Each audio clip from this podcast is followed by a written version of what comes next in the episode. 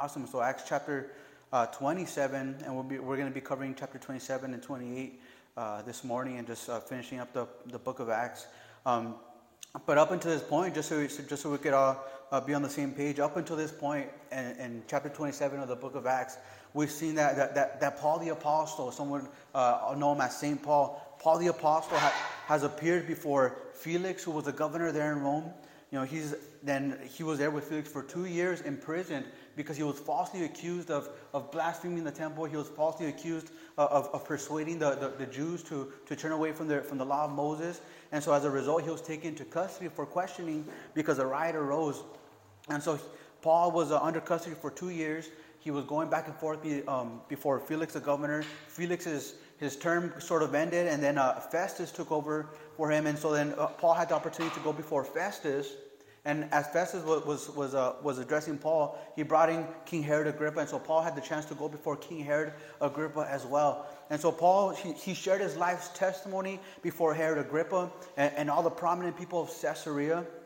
And we see that, that Paul's message was so impacting that, that, that they end their dialogue with King Herod saying, Paul, you almost persuaded me to become a Christian. Almost. And with that, we saw that, that, that they put him on a boat and sent him off to Italy. Uh, Luke, who was a writer of the book of Acts, traveling along with them as well. And we see that, that they've had some trouble at sea. Uh, they were being tossed uh, to and fro. The waves were, were, were, were boisterous. The, the, skies were dark, and they had no way of, of navigating through the sea. And, though, and then verse 20 tells us that they lost all hope for survival. And this is where we pick it up in chapter 27, verse 20 you know, where it says that, that, that they lost all hope of, of, survival. So just to set the scene, here they are in the middle of the ocean on a big ship on their way to Italy, and, and the skies are dark. They have no way of navigating, no way of sailing. You know, the, the wind is crazy, and they've just, they, that's it, they've lost it. And they're, they're recognizing that, you know what, we're going to die out here. And so verse 20 says, I'll read from 20 to 26. It says, Now when neither sun nor stars appeared for many days, and no small tempest beat on us, all hope that we would be saved was finally given up. But after long abstinence from food, then Paul stood in the midst of them and said, Men, you should have listened to me and not, and not have sailed from Crete and incurred this disaster and loss. And, and now I urge you to take heart, for there will be no loss of life among you, but only of the ship. For there stood by me this night an angel of, of, of the God to whom I belong and whom I serve, saying, Do not be afraid, Paul. You must be brought before Caesar, and indeed God has granted you all those who sail with you. Therefore, take heart, men, for I believe God that it will be just as it was told me. However, we must run around, run aground on a certain island. We'll stop right there. So again, we're told there, you know, again that that all hope that they would be saved was finally given up. So we're staring at a, at, at a ship of just a bunch of guys who were just hopeless. They've given up on life. That's it. You know, they're, they're recognizing that, you know what, we're going to die out here in the middle of the ocean. There's no way out of this. You know, verse 37 of the same chapter actually tells us that there were 276 person, persons on board that ship. And so that's 276 hopeless people on that ship. That's a lot of hopelessness. That's a lot of hopelessness. You know, but it's in times of hopelessness, you know, where, where, where we can where we can often see Christ, you know, more clearly in our situations. Why? Because we get to the point of recognizing that we have no control over our lives. We get to the point of recognizing that, that, that situations are out of our hands. We get to the point of recognizing that, that things are out of our grasp, that we have absolutely no control. And it's in those times of, of extreme hopelessness that Christ is magnified. Both in the Apostle Paul's life, both in uh, the lives of these 276 men, and in, in our lives as well. You know, and so we, we get to a point where we're just forced to look to someone higher, you know, than us, and, and that's when God shows himself strong. That's when God shows himself strong. And so these were, were experienced sailors. I mean, keep in mind, you know, these guys, they do this for a living. You know, they, they, they travel by sea for a living. You know, a lot of them are fishermen, a lot of them are, are, are, are sailors, or you have captains on board. These guys do this every single day for a living. So these were experienced sailors and helmsmen that were leading the trip. Yet, in all their knowledge and ability to navigate the sea, you know, they, they, they were forced to recognize that they had no control. Now, it's interesting because the world teaches us that, that we should trust in self, right? In self. Liz and I were reading through James yesterday, and then uh, you know, James says, says a few things about, about the self will, about the self heart, about the self desire. You know, and, and interesting that, that, that, the world's philosophy, the world's philosophy is, hey, trust in yourself and your own abilities, you know, and, and your own strengths and your own accomplishments. But the, uh, the, the Bible teaches us otherwise. The Bible tells us there in Philippians 3 7 through 8, and this is actually Paul speaking, you know, speaking about his, his past experiences and all his degrees and all his, his, his knowledge and all his learning.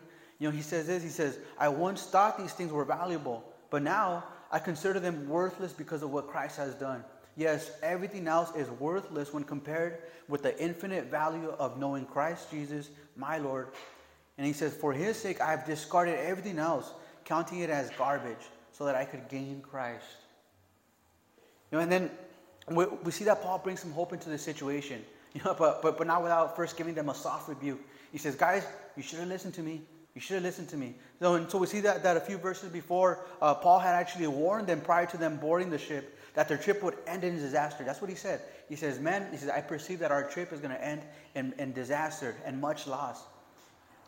But yet, they still took off right? And so we see that he was right about that. Before they even took off, he told them, "Look, man, I, I know this isn't going to be a good a good trip. I have a bad feeling about this. Something tells me, you know, we're going to lose. We're going to lose some. We're going to. Uh, it's not going to go good for good for us." And so he was right about that. So now they're going to have to uh, have. Well, they're going to have more of a reason to to trust him and what he's going to say next.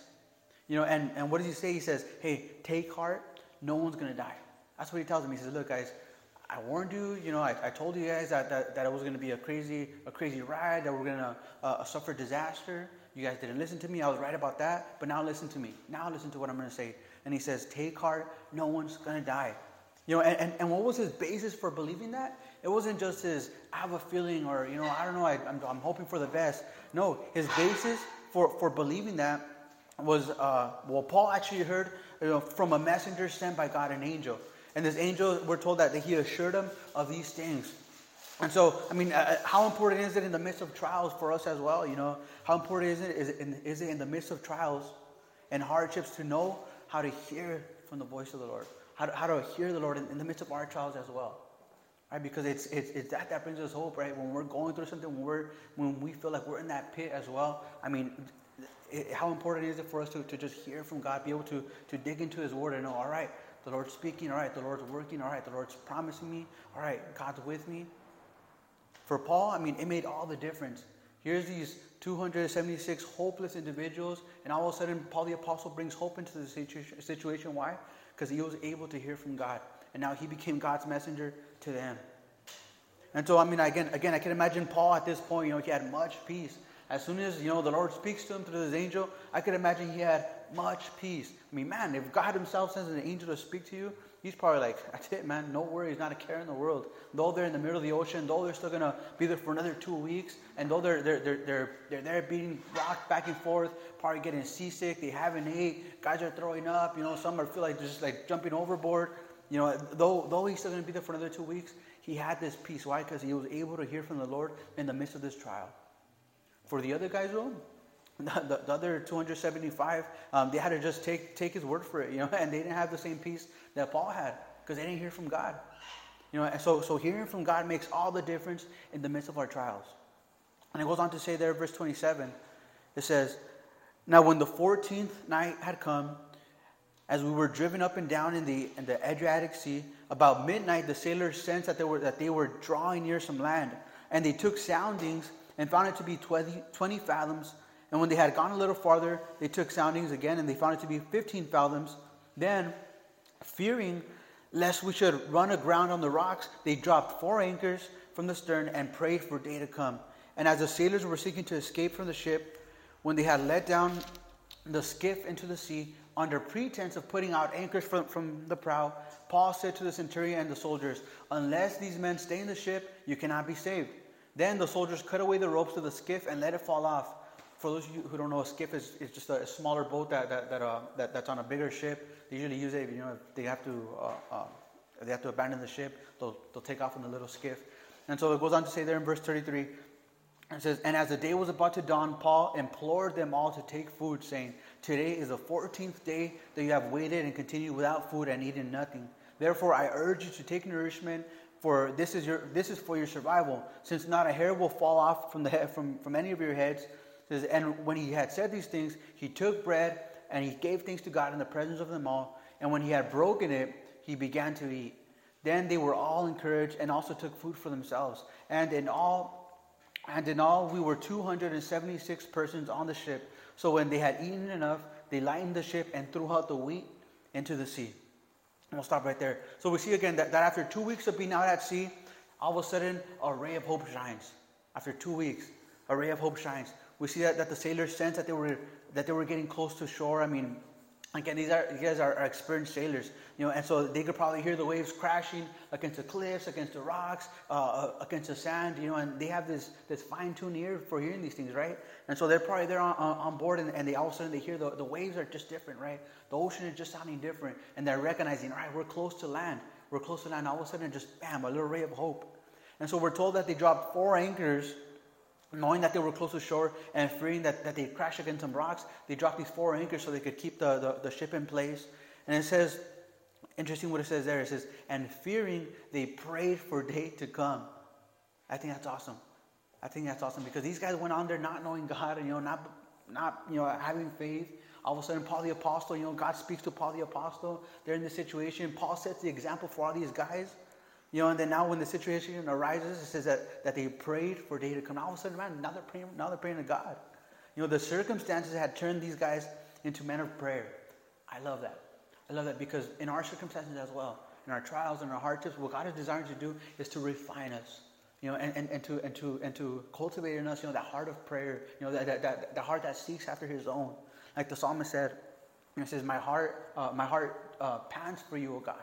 You know, and, and, in the midst of our trials, you know, God is desiring to point us back to Himself, you know, and desiring to cultivate that, that, that heart of prayer as well in our lives. And so again, these guys, again, as they're fearing, says they prayed for day to come. You know, so we see that God is using this whole situation to draw them to Himself. Because to God, their, their, their souls are more important than, than the physical, right? Yeah, all right, they're going to get scared for a couple weeks. They're going to, you know, feel real bad, get all sick for a couple weeks. But if, if they turn their hearts to Him, then man, they're going to be saved for all eternity. You know, and, and for God, you know, the soul is more important than the physical.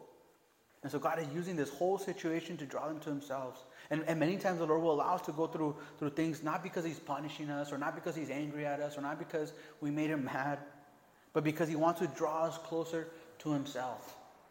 You know, sometimes we have this false expectation of God, or you know, or maybe we're, we're taught we're taught wrong by, by our parents. You know, like, hey, you better be good because you know God is watching. He's gonna punish you if, if you do this or if you do that. And and, and, and honestly, according to what the Bible teaches, that's a lie.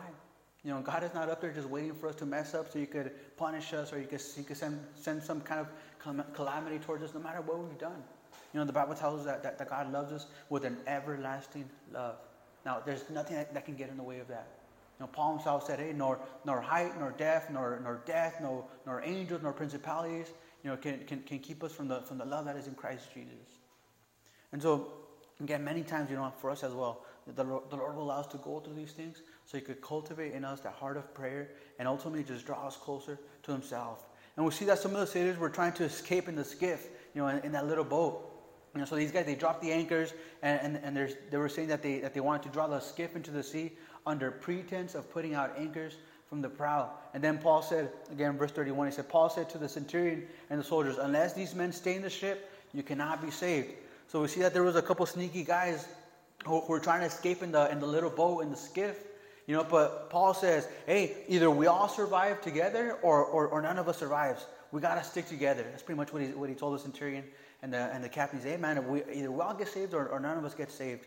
You know, and so we see that Paul instructs him to eat some food. He says, all right, guys, you haven't eaten for 14 days, eat some food. He says, uh, and, and we're told that he takes some bread that he, he thanks God for it. You know, everyone as everyone's watching, and and as they as they ate, they were all encouraged.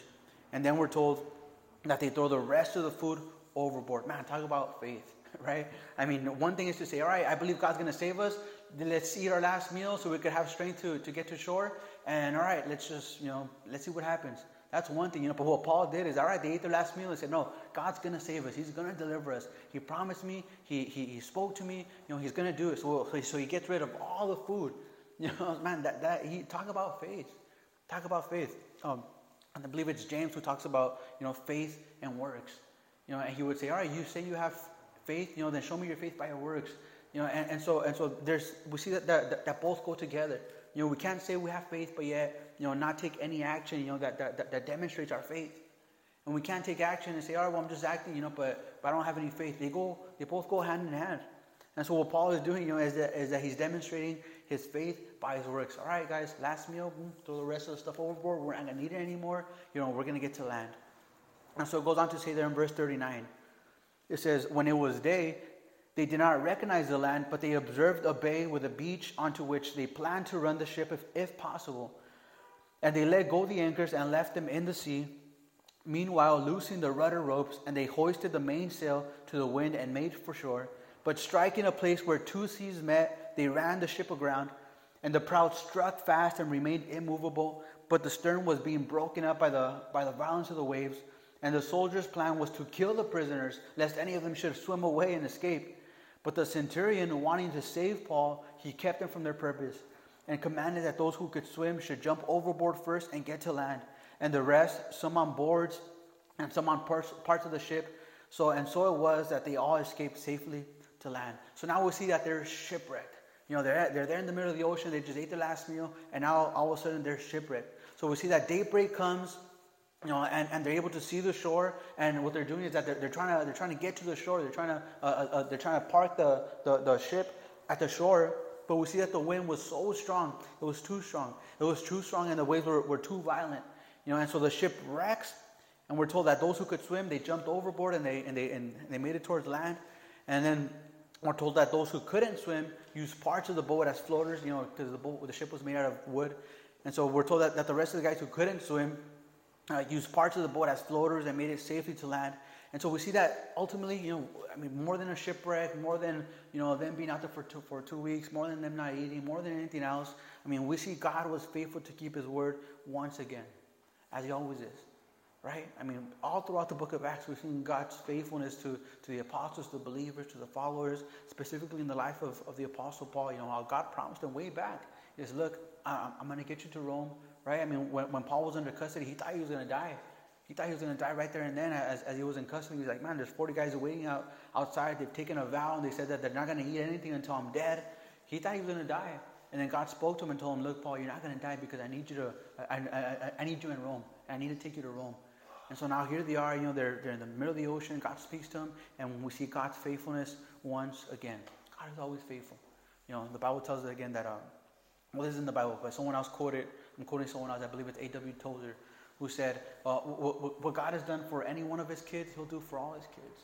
You know, and if God has been faithful to the Apostle Paul, you know, and to, to all the disciples, he'll be faithful to us as well right? Not just because these guys saw him firsthand, or not just because they're the apostles. No, whatever God would do for any of those guys, He'll do for us as well. So it goes on, it goes on to say there in chapter 28, verse 1, it says, Now when they had escaped, they then found out that the island was called Malta, and the natives showed us unusual kindness, for they kindled a fire and made us all welcome because of the rain that was falling and because of the cold. But when Paul had gathered a bundle of sticks and laid them on the fire, a viper came out because of the heat and fastened on his hand. So he got bit. So when the natives saw that the creature hanging, uh, so when the natives saw the creature hanging from his hand, they said to one another, "Man, no doubt this man is a murderer, whom though though he has escaped the sea, yet justice does not allow him to live." But he shook off the creature into the fire and suffered no harm. Uh, I'll continue reading to verse 6, it says, However, they were expecting that he would swell up or suddenly fall down dead. But after they had looked for a long time and saw no harm come to him, they changed their minds and they said, Man, he's a god. he, he must be a god because he survived the, uh, the, the bite of a viper. And so, what's going on? I mean, first, it seems like the Apostle Paul can't catch a break, right? They land on the, on the island of Malta. The natives receive them and, and, and welcome them all. And we're told that as Paul was getting firewood, you know, he gets bit by a snake, a viper specifically. I mean, and if you know anything about vipers, I mean, it only takes a few seconds for you to die from a, from a, from the bite of a viper. I remember we were in Colombia and there was a and there was a, a viper loose. I guess someone someone had spotted it in the trees, and we went on this little mission to kill the to kill the viper. I was with Pastor Hector from Golden Springs, and uh, I was just laying in my bed, and he just comes in all suited up with a machete. this guy's crazy and he's an angel. He says, There's a viper uh, terrorizing the community. We need to find it and kill it. He talks like that, so I'm talking like he talks. He said, We need to find it and kill it. I'm like, All right. He says, There. I'm like, All right, I guess. Here we go looking for this viper. We never found it, but we're looking for it. And then afterwards, it wasn't until afterwards where he told me, where he, where he started telling me all these things. I thought we were just chasing some little snake. And he told me that that uh, I had just killed a bunch of cows. That if, if it bites you, that there's that there's there's no hospital nearby where we could take you to, so you'll probably die. I'm like, all right. You know, after we went hunting for this viper, and so here's Paul, man. He gets bit by a viper. You know, he should have been dead instantly. In a few seconds, a matter of minutes, he should have been dead. But we see that the Lord preserved his life. And I just think this is amazing. Amazing because it wasn't just a coincidence. You know, no, but it was it was God preserving his life. God told him, you know, again, I need to get you to Rome. And so nothing was going to get in the way of that. You know, not not a riot, not people, you know, taking a trying to kill him, not these uh, these these crooked politicians, not these not not a shipwreck, not them being abandoned at sea, uh, not a viper. Nothing, nothing was getting was going to get in the way of God's faithfulness, of God's will, of God's plan being fulfilled in the life of the apostle Paul. And so these guys marveled. They saw that, that, that he got bit, and they at first they thought, man, this guy must be so bad, you know, that that, that, that justice, you know, the gods, the, the gods are not going to uh, let him get away with this with this uh, with this injustice, and so he's going to die no matter what. But when, when, they saw him survive, they changed their mind, like, man, he must be a god because he survived this, this viper bite, you know. And so it goes on to say there in verse seven, it says, in that region there was an estate of the leading citizen of the island whose name was uh, Publius who received us and entertained us courteously for three days. And it happened that the father of, of Publius lay sick of a fever and dysentery. Paul went in to him and prayed, and he laid his hands on him and he healed him. So when this was done, the rest of those on the island who had diseases also came and they were all healed. And it goes on to say, uh, they also honored us in many ways, and when we departed, they provided such things as were necessary. So we see that for the Apostle Paul, ministry doesn't stop right? Not, him being uh, in custody, not him being shipwrecked, not him being bit by a viper. Uh, for him, ministry doesn't stop. It doesn't stop. We see that again, despite being in custody, despite being all these things, I mean, he still has a heart to minister. He knew what, what, what his life's mission was. He knew what, what, what God had called him to do, and nothing was going to get in the way of that. You know, and I was reading this, I was thinking to myself, man, Lord, what's it going to take for me to just say, all right, that's it, I'm done. You know, no more ministry. That was, that was, that's it, Lord. I have I was too crazy. You know, I've, I've suffered enough, or I've gone through too much, or I've whatever. And I think, what's it going to take? You know, and I see that for the Apostle Paul, man, this guy was immovable. You know, sometimes I get discouraged by any little thing, and I'm like, oh, Lord, that's it. You know, you didn't call me. I'm, uh, that's it. I'm done. And then he has to remind me, like a little baby, oh, no, look, I'm this, this, that, and the other. Right? And God reminds us of his, of his promises, of his faithfulness. He reminds us that he's not done with us yet. For the Apostle Paul, wasn't going to take death, pretty much. He was going to continue ministry until he was dead until, until he eventually got beheaded by the Romans. You know, so for him, it doesn't stop. And it goes on to say there in verse 11, it says, And after three months, we sailed in, in, in an Alexandrian ship whose figurehead was the twin brothers, which had wintered at the island. And landing at Syracuse, we stayed three days. From there, we circled around and reached uh, Rhegium. And after one day, the south wind blew. And the next day, we came to uh, Puteoli, where we found brethren and were invited to stay with them seven days. And so we went toward Rome. And from there, when the brethren heard about us, they came to meet us as far as Appii Forum and the Three Inns. When Paul saw them, he thanked God and took courage. Now, when we came to Rome, the centurion delivered the prisoners to the captain of the guard. But Paul, Paul was permitted to dwell by himself with the soldier who guarded him. And so we're told again in, that opening verse is when we finally came to Rome. I mean, we could read this and we could read right past this and not realize just the, the, the, the, depths, you know, of God's faithfulness that's behind this verse. When we finally came to Rome, so finally God's promise to, follow, to Paul is fulfilled. You know, he is now in Rome. You know, and, and maybe he's not there the way he wanted to be there. For him, he thought he was just going to travel to Rome and you know, uh, and, and and continue ministering like he's like he like he did in every other city. You know, so he's finally in Rome. Again, maybe not the way he wanted to be there in custody, but he's there. He's there. You know, and, and, interesting that, that God will often show us things, you know, and, and we begin to plan for those things in our mind and, and, and, set the stage and set the road and make the plans, you know, and then we come to find out that God has different ways of doing things. The Bible tells us there in Isaiah 55, 8 through 9. This is my life verse. It says, For, for your thoughts are not, for, it says, For my thoughts are not your thoughts, says the Lord, nor are your ways are my ways. For as high as the heavens are from the earth, so are my ways higher than your ways, and my thoughts than your thoughts. And I think, man, Lord, God shows me something. I think the Lord's leading me to do something, and I plan it out, and then I bring it before the Lord, and I'm reminded of this verse, and I start thinking, man, well, how far is the heaven from the earth?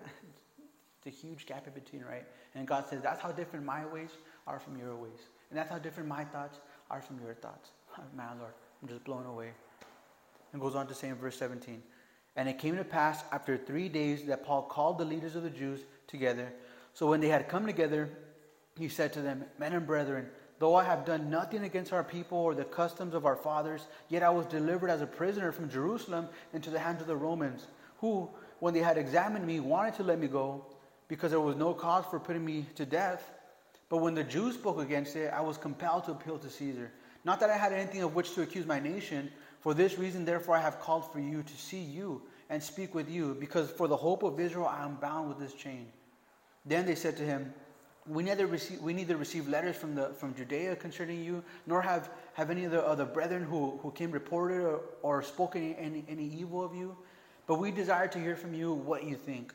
For concerning this sect, talking about the uh, Christianity, concerning this sect, we know that it is spoken against everywhere.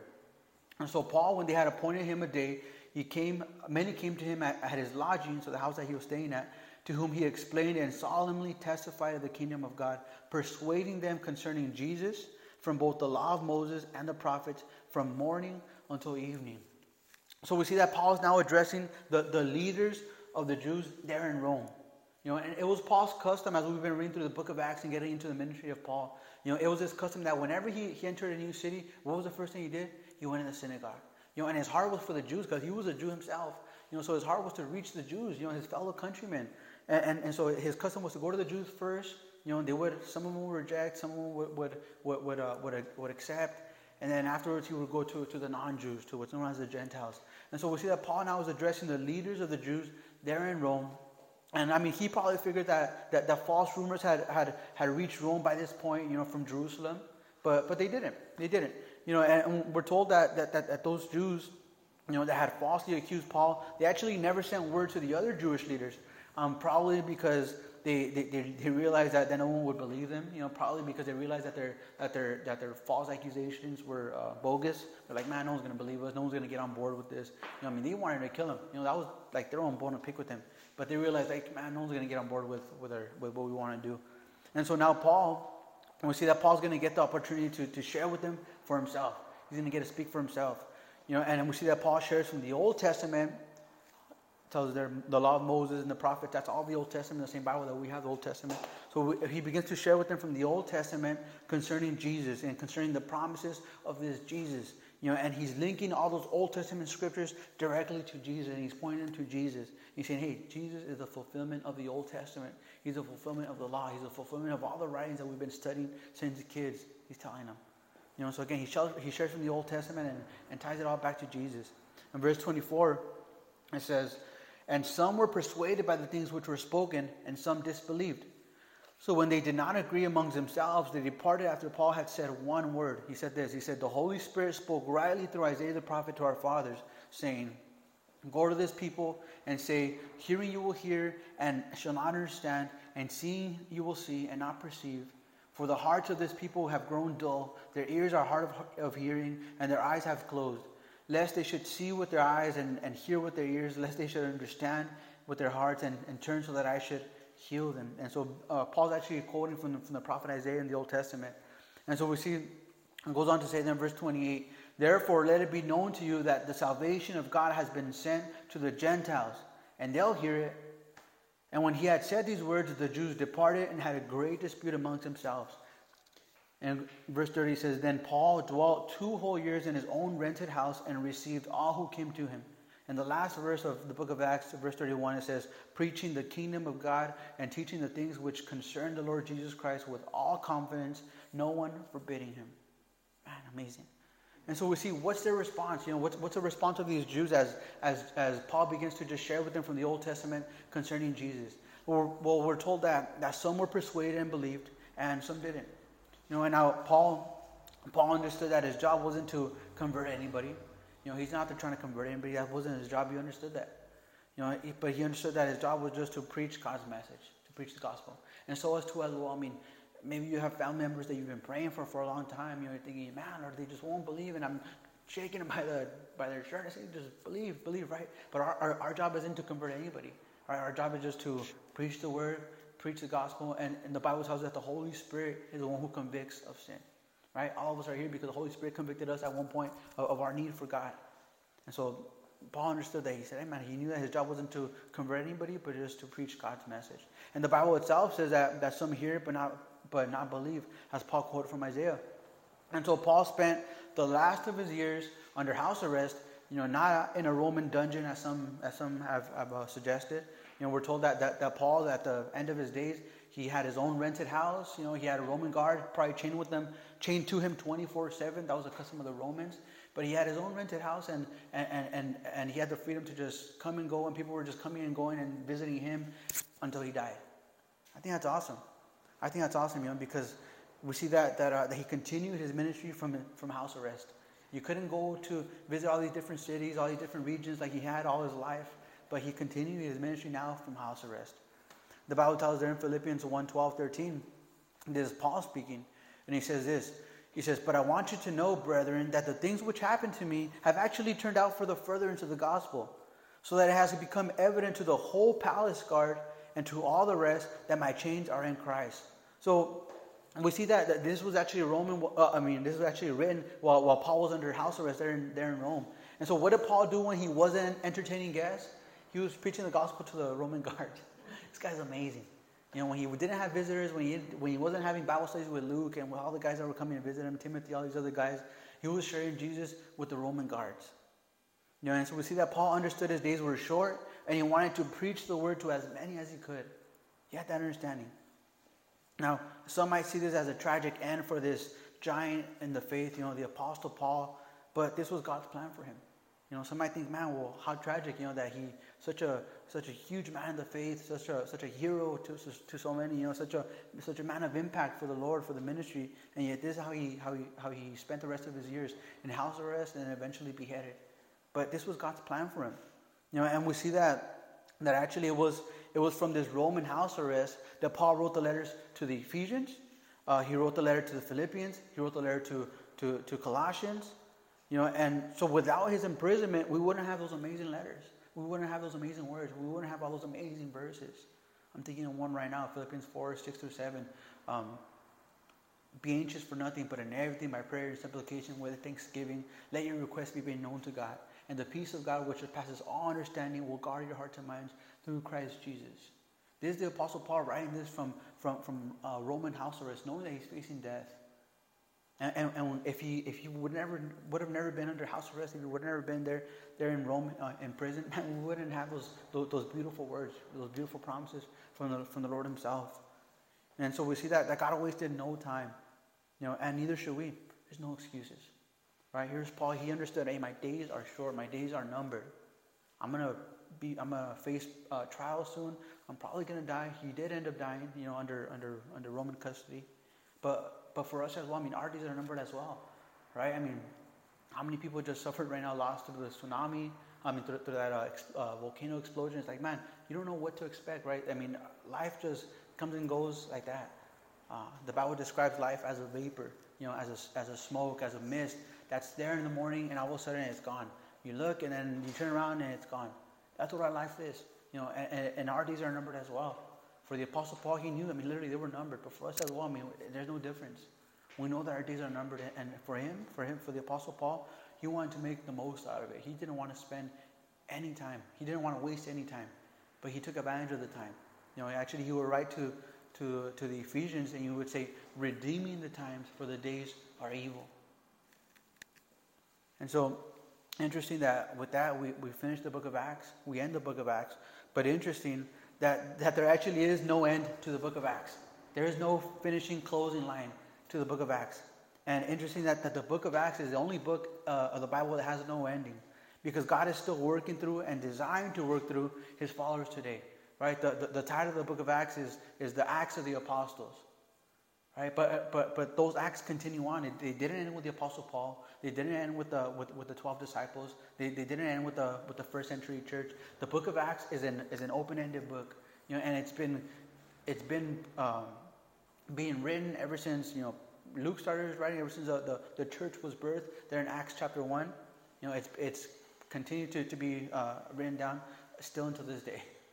That's amazing. So keep that in mind. You know, one day we're going to get to heaven and we're, all the books are going to be open and we're going to see the books of our lives and we're going to see the book of, you know, what the Lord did in the City Terrace and all the, all the believers that were there and everyone who's laboring away. And, and, and, and the book is an open ended book. I love that because that encourages me, you know, that, again, that the ministry has not stopped. It's not going to stop. It doesn't stop until, until we're, we're all in heaven and we're made perfect and the work is done.